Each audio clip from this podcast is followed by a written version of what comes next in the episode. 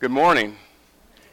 It's good to see everyone here this morning. As uh, Mike mentioned, we're continuing in a series we've been going over for the past month, month and a half, calling Flirting with Disaster. You know, last week, Brother Mike talked about pride, and he had everybody that thought they had a problem with pride raise their hands, and he said, if you didn't raise your hand, this sermon was for you. Well, if you didn't raise your hand last week, this sermon's for you as well. We're talking about dishonesty this morning, and how dishonesty can get a hold of us and how it can wrap us up into even greater sins than just being dishonest people. You know, when you think about it today, this whole, a lot of the world is built on dishonesty today. You have people in politics running against each other, lying about each other, trying to get ahead. You have people in business lying to each other, trying to make more money. The world has been built on dishonesty. And it's a problem even within the church. People in the church have been dishonest. You know, there was a guy uh, out in Florida who had permission to use his church's classrooms for a particular, what he said was something that it wasn't. What he was doing, he was running a meth lab out of it, but he said he was going to be doing some things with kids during the day in those classrooms, and what they found out was when the police got there, he was running a meth lab out of it. And he lied to his church saying, No, I'm going to be doing all these things with these kids, and it's going to be a good thing for the community. And when it came down to it, he lied to them and said, Hey, I'm, I guarantee if he would have went up to him and said, hey, I'm going to run a meth lab out of your church, they would have been all over it. I guarantee you they would have. No, they wouldn't have. That's why he didn't tell them that. Well, when we're flirting with disaster, especially when it comes to dishonesty, let's see what the Bible has to say about dishonesty. In Ephesians 4 and 25, therefore put away lying. Let each one of you speak truth with his neighbor, for we are members of one another. Put away lying. Speak the truth. You know, not all lies are vindictive. Not all lies are intended in a bad way, I believe. Have you ever heard of the kindness of the lie? They deserve the kindness of the lie. I don't want to hurt their feelings. I don't want to make them feel bad about themselves. Does that make it any better to lie to them? Or you have the other case where they're going to be brutally honest and they're going to tear you apart and tell you exactly what you're doing wrong. Is that necessarily the way to be either? There's got to be a happy medium in there somewhere where you can still show the love and still be honest with somebody. You know, my dad had a rule in our house, and he had to amend the rule because if anybody know Melissa, my sister, we can get we can get at it pretty well sometimes, especially back then. And my dad said, "Well, we're just going to make this rule where everybody's going to be honest all the time." I'm like, "Okay, we can do that." And we used it to say the meanest, nastiest things about each other. When Dad would say something, we go, oh, we're just being honest. Does that give us a license just because we're being honest to be mean and heartless and rude? No. There is a way to be kind and still be honest. You don't have to lie to be kind. You can be honest and still have a good heart and be kind about it. And just because you're honest doesn't give you the right to be, as my dad would put it, a real jerk to each other. That's not what that was meant to do. We're supposed to be honest, but in a loving way with each other, telling each other the truth, even if it's not something we necessarily want to hear. You know, my granddad was really good at that. He, he, he, would, he didn't care if you wanted to hear it or not. He was going to tell you uh, honestly what he thought. I, I sat down with him because we were members of Gunner at the time. And I told him that we were thinking about coming to Denton and that it was closer for us and we could be more involved and things like that. And he goes, well, that all sounds good. And then here comes the honest part. He goes, I know your attitude. You don't go down there and mess up that good thing they got going down there by putting your attitude into it. Because evidently Mike had talked to him about some of the struggles that had happened when they were building it, and he goes, Don't you go up there and mess up all that hard work they did by being you. And I'm like, Well, thanks, Granddad. That's a real vote of confidence. But he was honest. He didn't lie to me. He goes, Yeah, you can do great things down there, or you can go there and there and there, and you can be a problem. Don't go down there and be the problem. I didn't necessarily want to hear that, but it was honest. And he didn't do it in a real mean way. I mean, we kind of chuckle about it. Me and my dad will still chuckle about it because my dad was sitting there goes, yeah, he really thought really highly of you that day, didn't he? But no, he was being honest. And he didn't say it in a mean way. Even if I could have taken it that way, he wasn't in a mean way. He was just giving me a fair warning, kind of. He didn't want to have to come down here and clean up my mess, evidently. But uh, we're going to go ahead and move on into Luke 16 and 10. He who is faithful in what is least is faithful also in much. And he who is unjust in what is least is unjust also in much. You ever heard of the little white lie? Oh, it's not that big of a deal. It's just a little untrue. That didn't hurt nobody. It didn't hurt anybody. It didn't hurt me. It didn't hurt you. It was just something that was just small, real small. It doesn't really matter. Well, if it's really small, why did you have to say it in the begin, to begin with? If it's really such a little white lie that it really doesn't matter, why would you even have to utter it to begin with?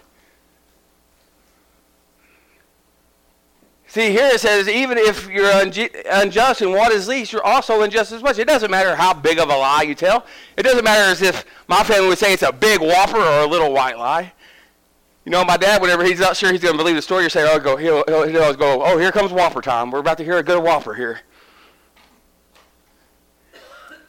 It doesn't matter if it's the biggest lie you could ever tell or the smallest lie you could ever tell. It's the same to God, in God's eyes. It doesn't matter how big you think it is or how small you think it is. It's the same. Yancy, can I get the. And uh, it, no matter how small you think it is, it has the ability to affect your life for years to come. It can affect your reputation for years to come. You tell one somebody one small lie, and it can affect you, your reputation with that person for the rest of your life because you were dishonest with them, even if it was the smallest thing.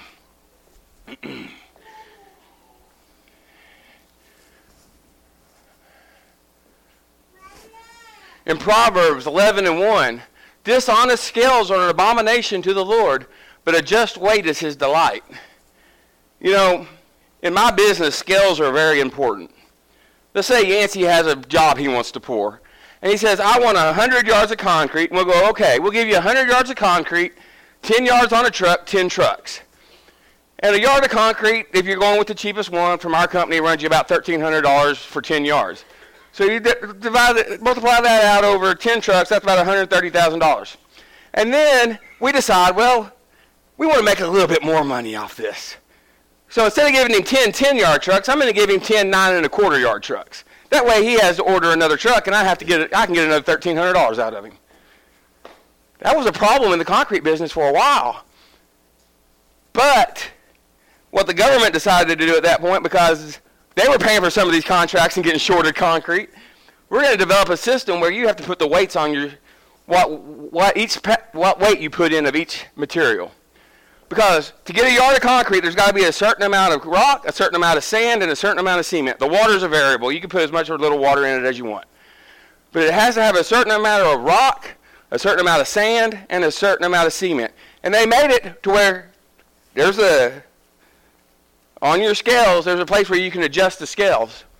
But they made it where it's against the law for you to adjust the scales without having somebody there from the government who is licensed to calibrate scales.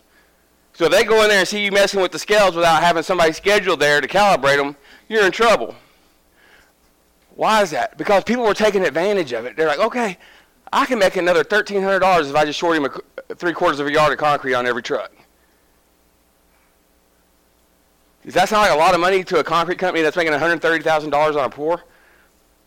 No, but it was enough to incentive to go, hey, I could be a little bit dishonest here and make just a little bit more. And you know what? When you look at it, when you look at it from the top in the truck, when you're slumping it, you can't tell the difference between nine and a quarter yards and 10 yards. When it's on the ground, you really can't tell the difference between nine and a quarter yards and 10 yards. I mean, it's really hard to tell the difference. Uh, unless you have one contractor like we had that was actually out there measuring every little centimeter of his pour out there, then he could pretty well tell you when it was nine or 10 yards. But if you're just sitting out there looking at it, you really, it's really kind of hard to tell. And people were getting away with that and making $13, $1,300 extra pour on, let's say, 20 pours a day, six days a week. At the end of the year, you've skimmed uh, about $100 million from your customers, and all you had to do was short them a quarter yard of concrete on every truck. Would you do business with somebody like that? No. They're dishonest. Even in business, it is not right to be dishonest. You know, the scales are supposed to look like that. I tell you I'll do this for this price, I do that for that price. You pay me that price and I do the work. It should be a 50-50. The problem is when it comes to people, we want the scales in our favor. I want to make just a little bit more money Or I want to make myself look just a little bit better than you, so I'm going to make t- tell this lie to make the scale tip in my favor just a little bit. And I don't even have to tell you a ball faced lie. I can just change the truth just a little bit and get that scale to tip in my, in my favor. Ananias and Sapphira. They wanted the scales to tip in their favor. They were taking a collection for the church, and Ananias and Sapphira said, Well, we have this land. We'll sell it and we'll give it to the church. So they sold the land. And maybe they got a little bit more than what they thought. They go, Man, we got quite a bit of money for this land. Maybe they got a little bit more than what they were planning. I don't know. But they decided, hey, we're going to hold this a little bit back, but we're going to act like we're giving the whole thing. That way we look like we're better. That we're doing it just like everybody else, that we're giving everything we have, even though we're going to hold a little bit of this back. So they go up to the apostles and they give them the money. And the apostles ask them, so this is the whole money, all the money for the land you got? They go, yeah, that's all the money we got. The apostles asked him, why was in their hearts the light of the Holy Ghost? And he dropped dead. And then his wife came in a little bit later and she goes, and you're sure this is all the money you got from that land sale? Yep, same thing, dropped dead. And you know what's amazing about that story? What the apostle said to him goes, when it was your land, was, you could do whatever you wanted to with it. You could have sold it, given half of it to us, given a quarter to it, of it to us. You can give us, give us whatever you wanted. But in order to make yourselves look better, you wanted to act like you gave us everything when you didn't, and you just had to lie to God about it. And God was swift with his punishment at that point. God doesn't put up with liars. You know, Forbes did a study. They were talking to employees and employers, and they had these lists of attributes, and they asked them to rank them in the order that was most important to them, 1 to 10, 1 being the most important, 10 being the less important. I think this. I think when I was looking at it, the study was done in the early 2000s. It may have been before that. I can't exactly remember what the date on the study was. But out of the uh, out of 10,000 employees and 10,000 owners, managers, bosses, whatever, however you want to put that, 90% of them put honesty as the number one most important thing when they're working with people. Honesty was number. Uh, honesty was number one. Being able to uh, be respect, respectful was number two. You know what? In my company, there's a lot of things we can get by. There's a lot of things we can forgive. There's a lot of things we can train you to do better. But one thing they're not going to put up with is you being dishonest. If, if you come in and they ask you why you were at this place for so long, and you tell them all this, and then they find out it wasn't true, you're gone because you're stealing money from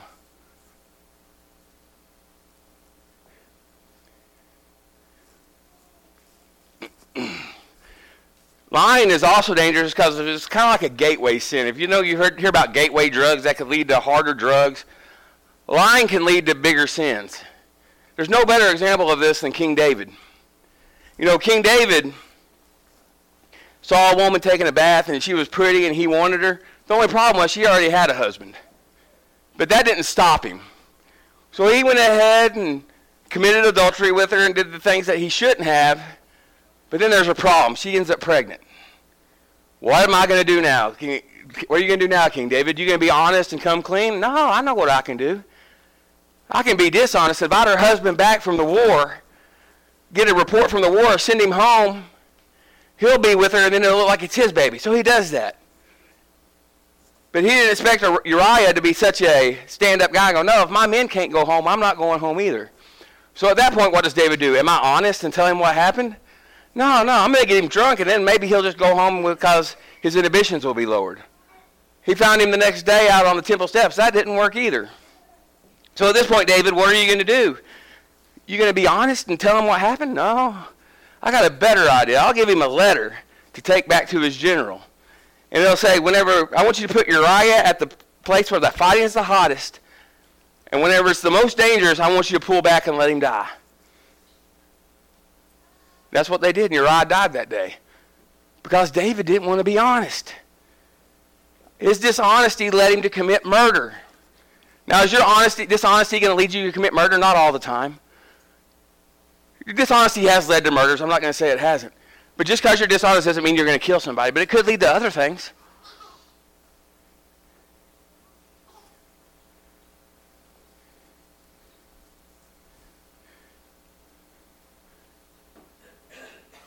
But if you do not do so, then take note you have sinned against the Lord, and be sure your sin will find you out. You know what? David thought he did a good job of covering up that discretion by being dishonest, having Uriah murdered. But you know what? His sin found him out. He didn't hide it forever. You know what? You may be able to tell the grandest lie and get away with it, but it's not going to last forever.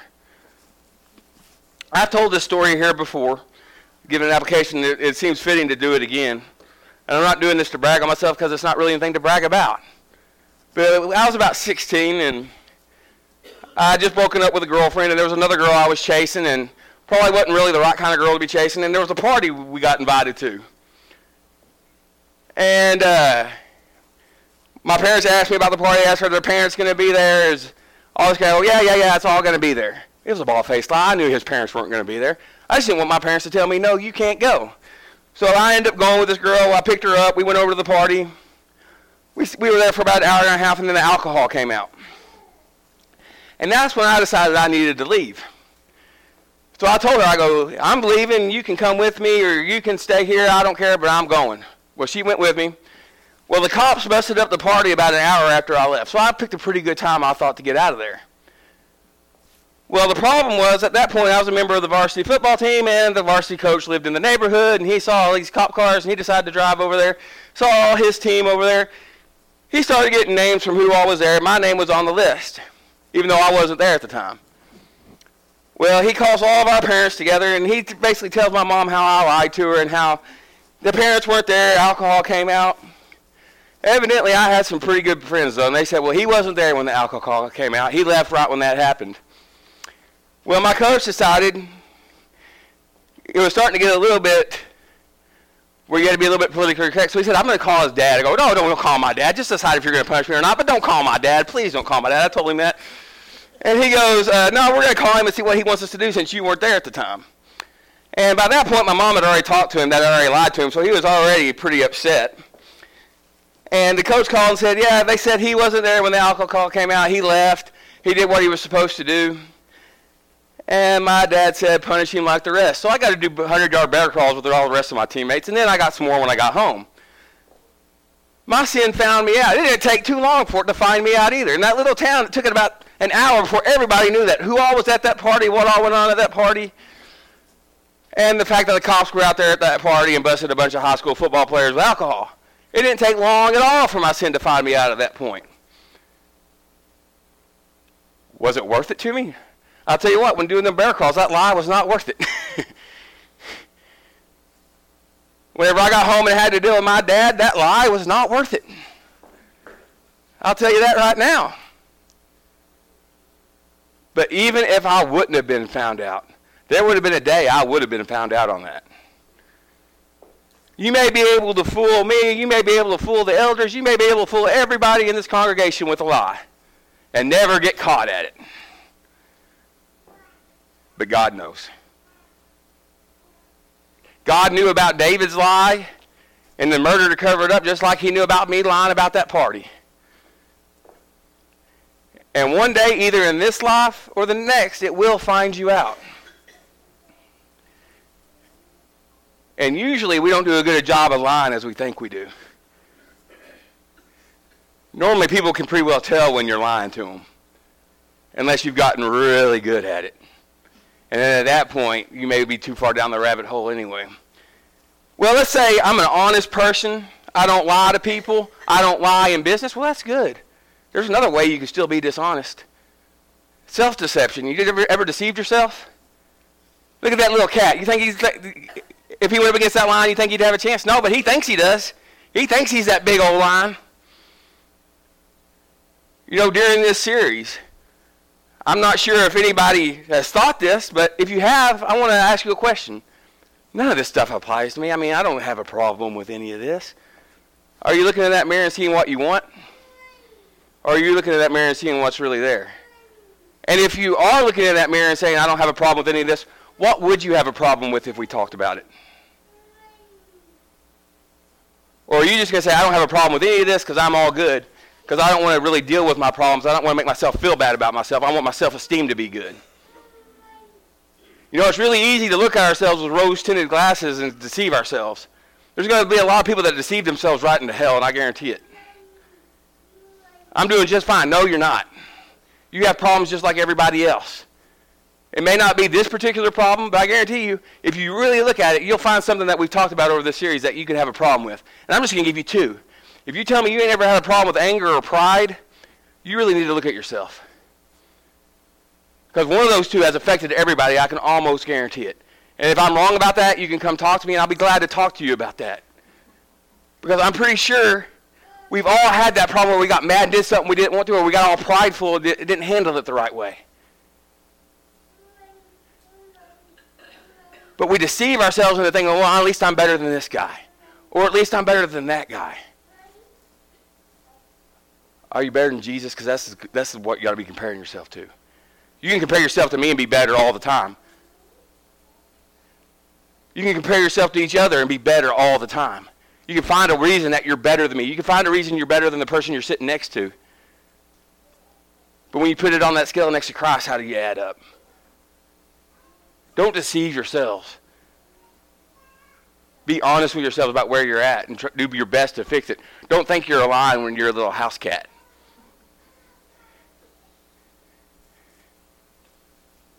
Another problem with dishonesty is it has a tendency to start out like this. It may start out as that little snowball where it's just something all nice and little and I can really take control of it and it's it's just all nice and compact, but it also has a tendency to turn into this. And at that point, I can't control it. How does it snowball like that? I believe there are two ways your dishonesty snowballs. Number one is you tell one lie, and then you have to tell another lie to cover that lie, and then by the end of it, you can't even keep track of the amount of lies you told just to cover that first lie you told. That ever happen to you? Well, I was just honest about this now. Now I can't be honest about this, or else they'll know I was just honest about that. So I'll be. And by the end of it, you're like, man, I just give up. I can't keep up with it anymore.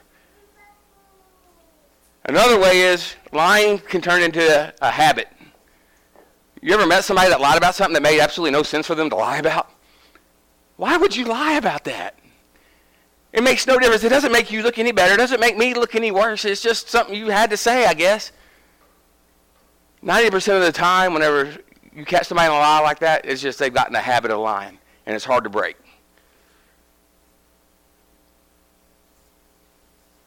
It could be habit forming. It could be something that's hard to break. And it'll eventually turn into that snowball where you can't control it. And there's ways that you can stop lying. It's not very fun. You have to admit that you have a problem with it, number one. And nobody wants to be known as the dishonest person. And number two, you have to put in the work to fix it. Have an accountability partner, have somebody that you talk to about that, and actually put in the work to fix it or else it'll turn into that big snowball that you can't control even if you wanted to. In Proverbs 16 verses 6, 6 chapter 6 verses 16 through 19, let's see what God says about lying now. These six things the Lord hates. Yes, seven are an abomination to him. A proud look, a lying tongue, hands that shed innocent blood, heart that devises wicked plans, feet that are swift to run in evil, false witness who speaks lies, and one who sows discords among the brethren. Now, I want you to notice something. Dishonesty is two of those. and they're lumped in with some, pretty things, some things we don't want to be associated with. But dishonesty is linked to two of those. You know, I was talking to Brother Kyle before services, and I said I, when I was doing this, I was looking into perjury and the penalties for perjury, and they're pretty stiff. I, I told him I saw a guy that was in a murder trial that found out he lied about being an eyewitness, and he ended up getting 15 years in prison for it for perjuring himself, for bearing false witness. The government takes zero tolerance with that. It's a felony in many cases. God has zero patience with it as well. It's something he hates. He doesn't like it at all.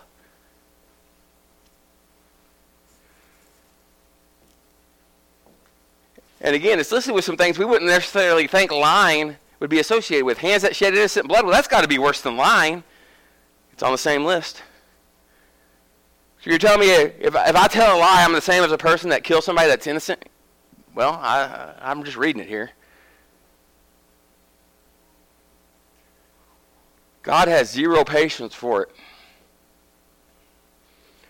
But cowardly, unbelieving, abominable, murderers, sexually immoral, sorcerers, idolaters, and all liars shall have their part in the lake which burns with fire and brimstone, which is the second death.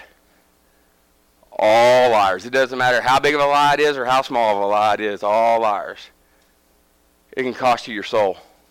Your dishonesty can cost you your soul. Your most valuable asset you have. You could have the nicest house, the nicest cars, the nicest piece of land in the state of Texas, and it's not worth as much as your soul is. Watch how a man profited to gain the whole world and lose his own soul. It is the most valuable commodity you have, and your dishonesty can cost you it. Because I want people to think I'm better than what I am, or I don't want to look as bad, or I want to look better than that person, or I don't want to get in trouble. So I'm just going to tell this lie. That way it keeps me out of trouble, even though it's going to get you in much bigger trouble in the end. You know, whenever I first got this topic, I was wondering what Matt was trying to tell me about myself. But then I realized this is an important topic. Because, you know, you can tell a lie without ever actually moving your lips once. You can tell a lie without ever verbalizing it once. In the way you behave, the way you conduct your business, you don't have to open your lip mouth and actually tell the lie to be dishonest in business. As a matter of fact, most of the time you don't want to do that way, the way you don't get caught being dishonest in business. And it's a slippery slope. Once you tell that first one, it gets easier to tell the next one. And it gets easier to tell the next one. Until it snowballs out of control and you have no control over it anymore. And like I said, it's a gateway sin. It'll lead you to other things that you would have never thought you were capable of doing. You think David thought he was capable of leaving an innocent man to die? You think that's something David would raise his head and say, well, yeah, that's something I want to do? no, but his dishonesty led him to do it. Because he didn't want to take accountability for what he'd actually done. He'd rather been dishonest about it and try to get away with it. You know, the Bible tells us that God will not allow us to be tempted above that which we are able, but with that temptation provide a way of escape. You know what my problem is a lot of the times? I'm not looking for the way of escape. I'm looking for the way for me to do it and get by with it without you knowing about it. That's just as dishonest. I'm going to try my best to get away with this. That way you don't, and you not find out about it. That way you still think I'm the great guy you think I am. Instead of looking for that way of escape and taking it you know, I could have taken that way of escape at that party. I could have said, no, I'm not going and doing that. But I didn't want to be the one that wasn't cool. I didn't want to be the one that never got invited to any more parties. So I decided, yeah, I'll go ahead and lie to my parents and go ahead and go do that. I could have taken the other way. But at the time I took it, it wasn't near as fun. I go, man, maybe if I do this, I can do both and they won't even know about it. That didn't work out very well. Sometimes we can outsmart ourselves with those, that kind of thinking. And the problem is sometimes that kind of thinking can cost you the most valuable asset you have. Because I wanted to look better on this earth, I'm going to jeopardize my soul for eternity just so I can look better for a little bit right now.